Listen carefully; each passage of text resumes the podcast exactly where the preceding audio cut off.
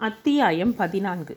கற்பூர பாத்தி கட்டி கத்தூரி எரு போட்டு கமழ்நீர் பாய்ச்சி பொற்பூர உள்ளிதனை விதைத்தாலும் தன் குணத்தை பொருந்த காட்டும் சொற்பேதையர்க்கு அறிவு இங்கினிதாக. வருமெனவே சொல்லினாலும் நற்போதம் வாராது ஆங்கவர் குணமே மேலாக நடக்கும் தானே. மதுரை நகரத்து வீதிகளில் ஒளிகள் தேய்ந்து நள்ளிரவு கொளிவிருக்கும் அந்த நேரத்தில் ஒளிகள் தேயாத ஒரு வீதியில் ஒளி குன்றா ஓர் அச்சகத்தின் முன் அறையில் அவர்கள் உட்கார்ந்திருந்தார்கள். திருத்தப் பெற்றவையும் திருத்தப் பெறாதவையுமாக அச்சுப்பிரதிகள் மேசை மேல் தாறுமாறாக கிடந்தன. அவை சிதறி கிடந்த விதம் அங்கிருந்தவர்களின் அப்போதைய மனநிலையை காட்டுவது போல் இருந்தது. அரவிந்தன் கூறிய விவரங்களை எல்லாம் கேட்டுவிட்டு முருகானந்தம் பதில் சொல்லாமல் இருந்தான். அவன் முகக்குறிப்பு தீவிரமான சிந்தனையை காட்டிற்று. எல்லாவற்றையும் இழந்து பறிகொடுத்து விட்டார் போல் சோர்ந்து உட்கார்ந்திருந்த மங்களேஸ்வரி அம்மாள் பூரணியின் முகத்தை பார்த்தாள். பூரணி அரவிந்தனை பார்த்தாள். அரவிந்தன் முருகானந்தத்தை பார்த்தான். முருகானந்தம் சும்மா உட்கார்ந்து கொண்டிருந்தால் என்ன வழி? பூரணியும் இந்த அம்மாளும் நம்மை நம்பிக்கொண்டு தானே வந்திருக்கிறார்கள். ஏதாவது செய்ய வேண்டாமா? உனக்கு இந்த அம்மாளின் மனநிலையை புரிந்து கொள்கின்ற வாய்ப்பு ஏற்பட்டும். இப்படி ஓர் வழியும் சொல்லாமல் இருக்கிறாயே. சிறு பையன் காசு திருடியதையும் சீட்டு விளையாடியதையும் காளி கும்பலோடு சேர்ந்து கொண்டு திரிவதையும் இன்று கண்டிக்காமல் இன்னும் ஒரு மாதம் கழித்து கண்டித்து வழிக்கு கொண்டு வந்தாலும் கெட்டுப்போவது ஒன்றுமில்லை. ஆனால் வயது வந்த ஓர் பெண் திருமணமாகாதவள். தனியாக யாருக்கும் தெரியாமல் வீட்டிலிருந்து கிளம்பி போவதென்பது எத்தனை பெரிய கொடுமை? பெற்ற மனம் என்ன பாடுபடும் முருகானந்தம்? எல்லாம் புரிகிறது அரவிந்தன்? ஆனால் இந்த நேரத்திற்கு மேல் அங்கே போய் என்ன செய்ய முடியும்? நடந்தது வெளியில் தெரிய விடாமல் பெண்ணை கண்டுபிடித்து வீடு கொண்டு வந்து சேர்க்க வேண்டும். கல்லூரியில் படிக்கிற பெண் என்கிறார்கள். யாரும் ஏமாற்றி அழைத்து கொண்டு போயிருக்க முடியாது. விவரம் தெரிந்து வேண்டுமென்று தானாகவே சென்றிருப்பதுதான் சாத்தியம். அப்படியானால் எந்த காரணத்துக்காக யாரோடு போயிருக்கலாம் என்று தெரிந்து கொள்ள வேண்டும். தேடி பார்க்க கிளம்புவதற்கு முன் காணாமற் போயிருக்கும் பெண்ணின் பழக்க வழக்கங்களை பற்றி இந்த அம்மாளிடம் நாம் நிறைய கேட்டு தெரிந்து கொள்ளாமல் ஒன்றையும் விளங்கிக் கொள்ள முடியாது. எனக்கு கொஞ்சம் சிந்திக்க நேரம் கொடு. மணி பன்னிரண்டுக்கு மேல் ஆகப் போகிறது. பெண்ணின் படத்தை வாங்கி கொண்டு இவர்களை வீட்டிற்கு அனுப்பு. கவலை இல்லாமல் கூடிய வரையில் நிம்மதியாக வீட்டுக்கு போய் இருக்கச் சொல்லு. என்னால் முடியுமானால் இந்த அம்மாளுடைய பெண் எங்கிருந்தாலும் தேடி பிடித்து கொண்டு வந்து சேர்த்து விடுவேன். உதவி செய்ய நான் தயங்கவில்லை. அதை வகையாக செய்ய வேண்டுமே என்றுதான் தயங்குகிறேன். அவசரப்பட்டு எதையாவது செய்து அந்த பெண் ஓடிப்போய் விட்டாலாமே என்று ஊரெல்லாம் அவப்பெயர் பரவும்படி ஆக்கிவிடக்கூடாது என்று முருகானந்தம் நிதானமாக கூறிய விவரங்கள் எல்லாம் ஏற்றுக்கொள்ள தக்கவையதாக இருந்தன. பூரணி மங்களேஸ்வரி அம்மாளிடம் இருந்து வசந்தாவின் புகைப்படத்தை வாங்கி அதன் பின்புறமே தேவையான விவரங்களையும் அடையாளங்களையும் குறித்து அரவிந்தனிடம் கொடுத்தாள். அவன் அதை வாங்கி மேஜையின் இழுப்பறையில் பத்திரமாக வைத்தான். அம்மா நீங்களும் என்னோடு திருப்பரங்குன்றத்திற்கே வந்து விடுங்கள் உங்கள் மனநிலை சரியில்லை. கவலைகளால் குழம்பி இருக்கிறீர்கள். உங்களை இப்போது வீட்டிற்கு தனியாக அனுப்ப எனக்கு பயமாக இருக்கிறது என்று அந்த அம்மாளையும் தன்னோடு வருமாறு அழைத்தாள் பூரணி. அதற்கு அந்த அம்மாள் இணங்கவில்லை. காய்ச்சல் உடம்போடு தலைக்கு தண்ணீர் விட்டு கொள்ளும் முன் உன்னை இவ்வளவு தூரம் இழுத்துக்கொண்டு வந்தது போதாதா? என் தலைவிதி எனக்கு பெண்ணாய் பிறந்தவள் இப்படி புத்தி கெட்டு போனால் அதற்கு நீங்களெல்லாம் என்ன செய்வீர்கள்? இன்னும் இது போதாதென்று உன் வீட்டில் வேறு வந்து உன் தலையில் என் கவலையையும் சுமக்க வைக்க வேண்டுகிறாயா? என்னை பற்றி உனக்கு பயமே வேண்டாம் பூரணி. அந்த அசட்டு பெண்ணுக்காக இசக பிசகாக நான் எதுவும் செய்து கொண்டு விட மாட்டேன். அன்றொரு நாள் நீ என்னை முதன் முதலாக சந்தித்த போது பெண்கள் மாறுபட்ட சூழ்நிலையில் பழகி இன்றைய நவீன நாகரிகங்களை கற்றுக்கொள்ள வேண்டும் என்று வற்புறுத்தி வாதாடினேன். நீ ஒப்புக்கொள்ளவில்லை. அந்த கருத்தை கடைசி வரை வன்மையாக மறுத்தாய். அதன் உண்மை இன்று எனக்கு புரிகிறது பூரணி. பழைய கதையை எல்லாம் எதற்கம்மா இப்போது கிளப்புகிறீர்கள்? நடக்க வேண்டியதை கவனிக்கலாம். உங்களுக்கு ஆறுதலாக இருக்குமே என்பதற்காகத்தான் என்னோடு வருமாறு அழைக்கிறேன். அப்படி செய்வதற்கில்லை பூரணி. செல்லத்தை வீட்டில் தனியாக விட்டிருக்கிறேன். சமையற்காரி துணைக்கு படுத்து கொண்டாலோ இல்லையோ? நேரமானாலும் பரவாயில்லை. உன்னை வீட்டில் கொண்டு போய் விட்ட பின் நான் திரும்பி விடுகிறேன் என்று பிடிவாதமாக மறுத்துவிட்டாள் மங்களேஸ்வரி அம்மாள். தங்கை மங்கையர்க்கரசியையும் தம்பி சம்பந்தனையும் கமலாவின் தாயிடம் சொல்லி அவர்கள் வீட்டில் படுக்கச் செய்துவிட்டு தன் வீட்டை பூட்டிக் கொண்டு வந்திருந்தாள் பூரணி. இனி இந்நேரத்திற்கு மேல் திருப்பரங்குன்றம் போனால் கமலாவின் வீட்டிற்கு போய் குழந்தைகளை எழுப்பி தன் வீட்டுக்கு அழைத்து போக முடியாது. இரண்டும் கெட்ட நேரத்தில் அவர்கள் வீட்டில் போய் கதவை தட்டி கொண் தூக்கத்தை கெடுப்பது நன்றாக இராது. அவள் மட்டும் தனியாக வீட்டில் போய் படுத்துக்கொள்வதும் இயலாது. அந்த அம்மாளை திருப்பரங்குன்றத்திற்கு அழைப்பதற்கு பதிலாக தானே அந்த அம்மாளோடு மதுரையில் தங்கிவிட்டால் என்ன என்று நினைத்து தயங்கியது பூரணியின் உள்ளம். என்னை கொண்டு போய் விடுகிற சிரமம் உங்களுக்கு வேண்டாம் அம்மா. இவ்வளவு நாழிகைக்கு மேல் நான் அங்கே போய் என்ன செய்ய போகிறேன்? உங்களோடு உங்கள் வீட்டிலேயே இருந்து விடுகிறேன் என்று பூரணி தன் விருப்பத்தை வெளியிட்ட போது மங்களேஸ்வரி அம்மாள் இரட்டை மகிழ்ச்சியோடு ஒப்புக்கொண்டாள். அவர்கள் காரில் ஏறிக்கொண்டனர். வழி அனுப்புவதற்காக நிற்பது போல் அரவிந்தனும் முருகானந்தமும் அச்சகத்து வாயிற்படிக்கு கீழே நடைபாதை மேடையில் கார் அருகே நின்றனர். கார் புறப்பட இருந்தபோது முருகானந்தம் மிக அருகில் நெருங்கி பூரணியக்கா நாளைக்கு காலையில் நானும் அரவிந்தனும் இந்த அம்மா வீட்டுக்கு வருகிறோம். மேலும் சில விவரங்களை கேட்டு தெரிந்து கொள்ள வேண்டும். பதற்றமடையாமல் இருக்கச் சொல்லுங்கள். எங்களால் ஆனது செய்கிறோம். அநேகமாக நாளை காலையில் நாங்கள் வரும்போதே உங்கள் தம்பியையும் தேடி பிடித்து கூட்டிக் கொண்டு வந்துவிடுவோம் என்று நினைக்கிறேன். கவலைப்படாதீர்கள். தைரியமாக இருங்கள் என்றான். அவன் கூறியதை கேட்ட மங்களேஸ்வரி அம்மாள் இதென்ன பூரணி? உன் தம்பியை பற்றி இவர் என்னென்னவோ சொல்கிறாரே அவன் எங்கே போய்விட்டான்? என்று திகைப்போடு வியந்து வினவினாள். அந்த அம்மாள் அகாலத்தில் தன்னை தேடிக்கொண்டு திருப்பரங்குன்றம் வந்து வசந்தா காணாமற் போய்விட்ட செய்தியை தெரிவித்த போது தன் தம்பி திருநாவுக்கரசு பற்றி சொல்வதற்கு தோன்றவே இல்லை பூரணிக்கு. பெரிய துன்பத்தோடு பரபரப்படைந்து ஓடி வந்திருக்கிறவர்களிடம் சிறிய துன்பத்தை சொல்லி தன் வருத்தத்தில் அவர்களும் பங்கு கொள்ள செய்ய வேண்டாம் என்று தான் அவள் சொல்லாமல் இருந்து விட்டாள். தனக்கு சமயம் நேர்ந்த போதெல்லாம் உதவி இருக்கும் அந்த தாய்க்கு தான் ஆறுதல் சொல்லி உதவி பெண்ணை தேடி கண்டுபிடித்து கொடுக்க வேண்டிய சமயத்தில் தன் துன்பத்திற்கு ஆறுதல் தேட விரும்பவில்லை அவள். வசந்தாவை தேடி கண்டுபிடித்து கொடுக்க அரவிந்தனின் உதவியை நாடலாம் என்றுதான் அந்த அம்மாளையும் அழைத்து கொண்டு உடனே அச்சகத்திற்கு வந்தாள் அவள். நல்ல வேலையாக அந்த நேரத்திற்கு முருகானந்தம் அங்கு இருக்கவே அவளுடைய வேலை எளிதாக போயிற்று. இப்போது முருகானந்தம் கூறியதிலிருந்து அந்த அம்மாளே ஏதோ புரிந்து கொண்டு தம்பியை பற்றி கேட்கிறாள். வலுவில் கேட்கும்போது எப்படி சொல்லாமல் இருப்பது? அச்சகத்து வாயிலிலிருந்து புறப்பட்ட கார் தானப்ப முதலி தெருவில் அந்த அம்மாள் வீட்டு வாயிலில் போய் நிற்பதற்குள் சில வினாடிகளில் தம்பி திருநாவுக்கரசின் நடத்தை மாறுதல்களை பற்றி சுருக்கமாக சொல்லி முடித்தாள். பூரணியையும் மங்களேஸ்வரி அம்மாளையும் அனுப்பிவிட்டு உள்ளே திரும்பிய அரவிந்தனும் முருகானந்தமும் சிறிது நேரம் ஒருவருக்கொருவர் பேசிக்கொள்வதற்கு செய்தி ஒன்றுமே இல்லாதது போல் வீச்சிருந்தனர் அந்த அமைதியை கலைத்து கொண்டு அரவிந்தன் கூறலானான் உனக்கு இன்னும் ஒரு புதிய செய்தி சொல்லப் போகிறேன் முருகானந்தம். ஒரு மணி நேரத்திற்கு முன்னால் இந்த அச்சகத்தில் இதில் நிறைந்துள்ள அறிவுச் செல்வங்களும் தீப்பிடித்து எரி எரிவதற்கும் அழிவதற்கும் ஏற்பாடு நடந்தது என்று சொன்னால் இப்போது நீ நம்புவாயா? தெளிவாக பேசு. நீ சொல்வது எனக்கு விளங்கவில்லை அரவிந்தன். முருகானந்தத்திற்கு நன்றாக விளங்கும்படி பின்புறம் அவனை கூட்டிக் கொண்டு போய் காட்டி எல்லாவற்றையும் கூறினான் அரவிந்தன். பாவி இவ்வளவு கெட்ட எண்ணத்தோடு வந்தவனை எப்படியப்பா தப்பவிட்டாய்? நல்ல சமயத்தில் நான் இல்லாமல் போய்விட்டேனே. ஆளை பிடித்து சுவரிலேயே அரைந்து கொண்டிருப்பேன் சொப்பனத்தில் கூட இனி இந்த மாதிரி கெட்ட வேலை செய்ய வரும் துணிவு அவனுக்கு உண்டாகாமல் பண்ணியிருப்பேனே என்று கொதிப்படைந்து கூறினான் முருகானந்தம். அதை கேட்டு அரவிந்தன் சிரித்தான். ஆளை பிடித்து கட்டி வைத்து உதைத்த பின் இம்மாதிரி கெட்ட செயல் செய்யும் துணிவு குன்றுவதற்கு பதிலாக அதிகமாகிவிட்டால் என்ன செய்வாய்?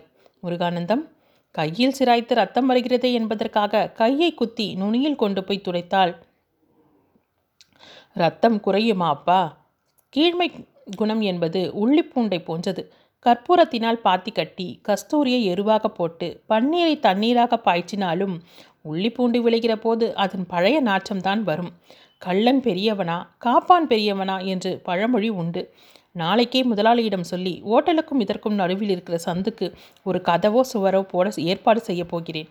நாம் செய்ய முடிந்தது அதுதான். யாரோ வேண்டுமென்று சொல்லி ஏவி விட்டுத்தான் இது நடந்திருக்கிறது அரவிந்தன். நீ சொல்லுகிறபடி பார்த்தால் குப்பையுள்ள வருகிற தோட்டியிடம் ஓட்டல் வேலையாட்களையும் தவிர வேறு ஆட்கள் கொல்லை பக்கம் புழங்குவதில்லை என்று தெரிகிறது.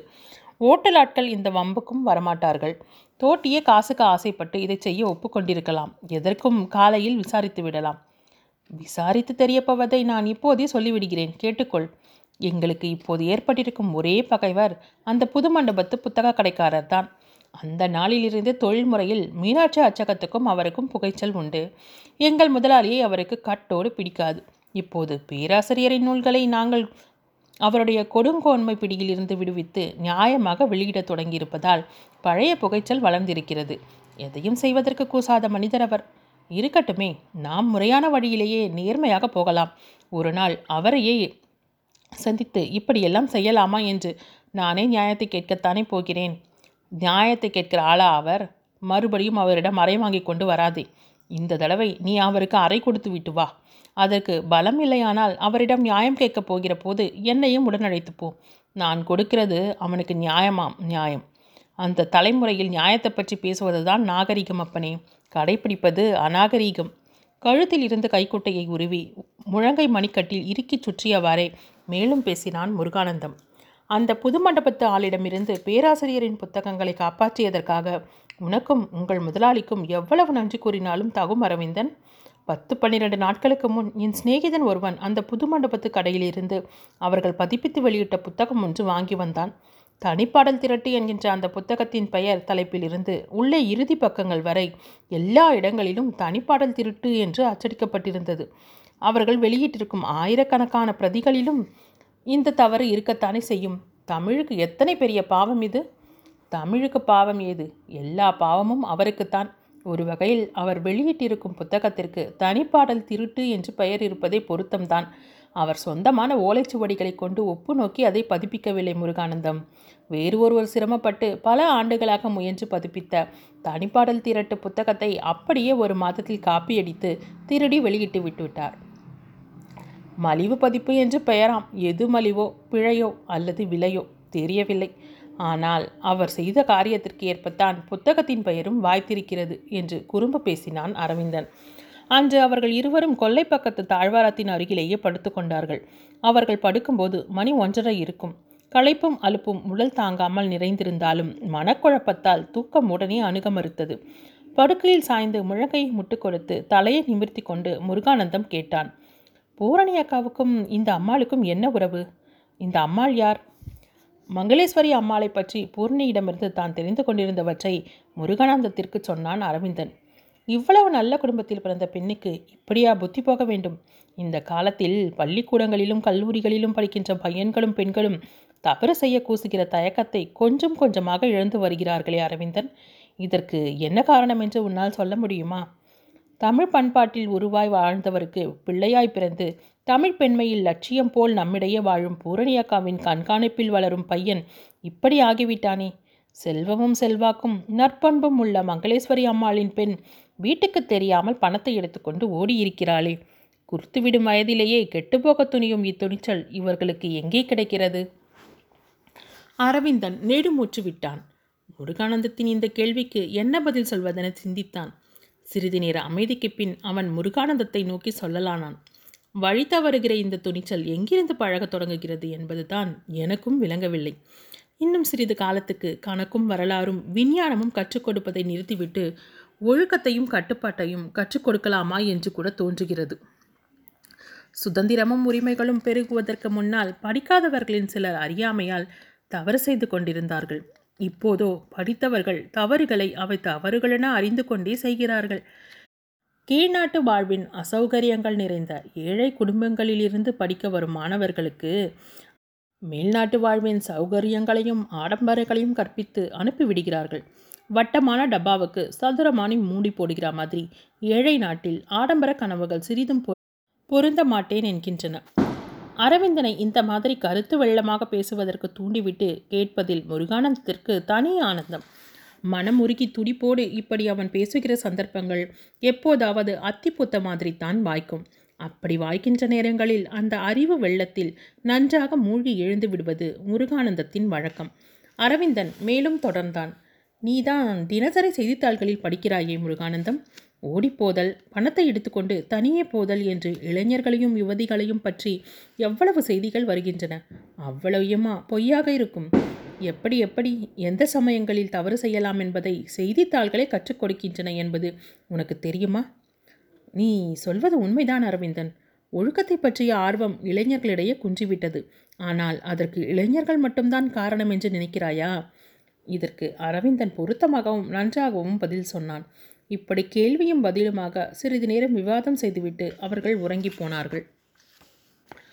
காலையில் அரவிந்தன் கண் விழிக்கும் போது கொல்லையில் முருகானந்தம் யாருடனோ இறைந்து கூப்பாடு போட்டுக் கொண்டிருந்தான். போய் பார்த்தபோது பின்புறம் குப்பை அள்ள வருகின்ற தோட்டியை அவன் விரட்டி கொண்டிருப்பது தெரிந்தது. தோட்டி தனக்கு ஒரு பாவமும் தெரியாதென்று கெஞ்சி கதறிக் கொண்டிருந்தான். முருகானந்தம் தனக்கு இருந்த கோபத்தில் தோட்டியை கீழே தள்ளி மிதித்து விடுவான் போலிருந்தது. நல்ல வேளையாக அந்த சமயத்தில் அரவிந்தன் எழுத்து போய் தோட்டிக்கு அடியும் உதையும் விழாமல் காப்பாற்றினான். அவன் என்னப்பா செய்வான்? செய்திருந்தாலும் உன்னிடம் நான் செய்தேன் என்று சொல்லிக் கொண்டிருப்பானா? நாம் ஒழுங்காக சுவரை பெரிதாக்கி சந்து வழிக்கு கதவும் போட்டுவிட்டால் யாரும் நுழைய முடியாது. அப்புறம்? என்று முருகானந்தத்தை சமாதானப்படுத்தி கூட்டிக் கொண்டு வந்தான் அரவிந்தன். மயிலே மயிலே இறகு போடு என்றால் போடாது அரவிந்தன். கன்னத்தில் கொடுத்தால் உண்மையை கக்கி இருப்பான் நீ- நீ எழுந்திருந்து வந்து காரியத்தை கெடுத்து விட்டாய் போய் தொலையட்டும். அந்த பெண்ணை கண்டுபிடிக்கின்ற காரியத்தையாவது இன்று காலையிலிருந்து தொடங்கலாம் என்று அன்று செய்ய வேண்டிய வேலையை நினைவுபடுத்தினான் முருகானந்தம். அரவிந்தன் மேசை இடு இழுப்பறையை திறந்து வசந்தாவின் புகைப்படத்தை எடுத்து முருகானந்தத்திடம் தந்தான். அந்த படத்தை வாங்கி பார்த்தவுடன் முருகானந்தம் வியப்பால் துள்ளினான். அவன் முகம் அகன்று மலர்ந்தது. அடி சக்க இப்படியல்லவா வகையாக மாட்டிக்கொள்ள வேண்டும் என்று சொற்கள் அவன் வாயிலிருந்து வெளியாயின. அதை கேட்டு அரவிந்தன் ஒன்றும் புரியாமல் திகைத்தான். என்னடா முருகானந்தம்? இந்த படத்தில் இருக்கிற பெண்ணை இதற்கு முன்பே உனக்கு தெரியுமா? பெண்ணை தெரியாது. இந்த படத்தை நன்றாக தெரியும். இதோ பார் வேடிக்கை என்று சொல்லிக்கொண்டே ஒரு மணிப்பர்சை எடுத்து பிரித்தான். அதில் சிறிய அளவில் எடுக்கப்பட்ட வசந்தாவின் புகைப்படங்கள் இரண்டும் அவள் கையொப்பத்தோடு கூடிய கடிதம் ஒன்றும் மூன்று நூறு ரூபாய் நோட்டுகளும் இருந்தன. மணிப்பர்சின் மேற்பாகம் வெளியே தெரிகின்றார் போல் மைக்கா உரைக்குள் ஓர் ஆண் படமும் இருந்தது. மணிப்பர்சின் சொந்தக்காரனுடைய படமாக இருக்க வேண்டும் இது. கடிதத்தை பிரித்து அரவிந்தனுக்கு படித்து காட்டினான் முருகானந்தம். அன்புடையீர் வணக்கம். உங்கள் விண்ணப்பத்தாலும் நிபந்தனைகள் அடங்கிய விவரமான கடிதமும் கிடைத்தன. புதிய முகங்களை சினிமாவில் அறிமுகப்படுத்த நடிப்பு கலையை வளர்க்கும் உங்கள் பண்பை பாராட்டுகிறேன். என்னுடைய ஆர்வத்தை நீங்கள் புரிந்து கொண்டதற்கு நன்றி. பள்ளிக்கூட நாட்களிலும் கல்லூரி உடை அழகு போட்டிகளிலும் பல முறை நான் பரிசு வாங்கியிருக்கிறேன். எனக்கு சினிமாவில் நடிக்க வேண்டும் என்ற தனியாத ஆசை. என்னுடைய புகைப்படத்தை பார்த்துவிட்டு முதல் படத்திலேயே என்னை கதாநாயகியாக நடிக்க வைக்கலாம் என்று எழுதியிருக்கிறீர்கள். உங்களுக்கு நான் என்ன கைமாறு செய்யப் போகிறேன்?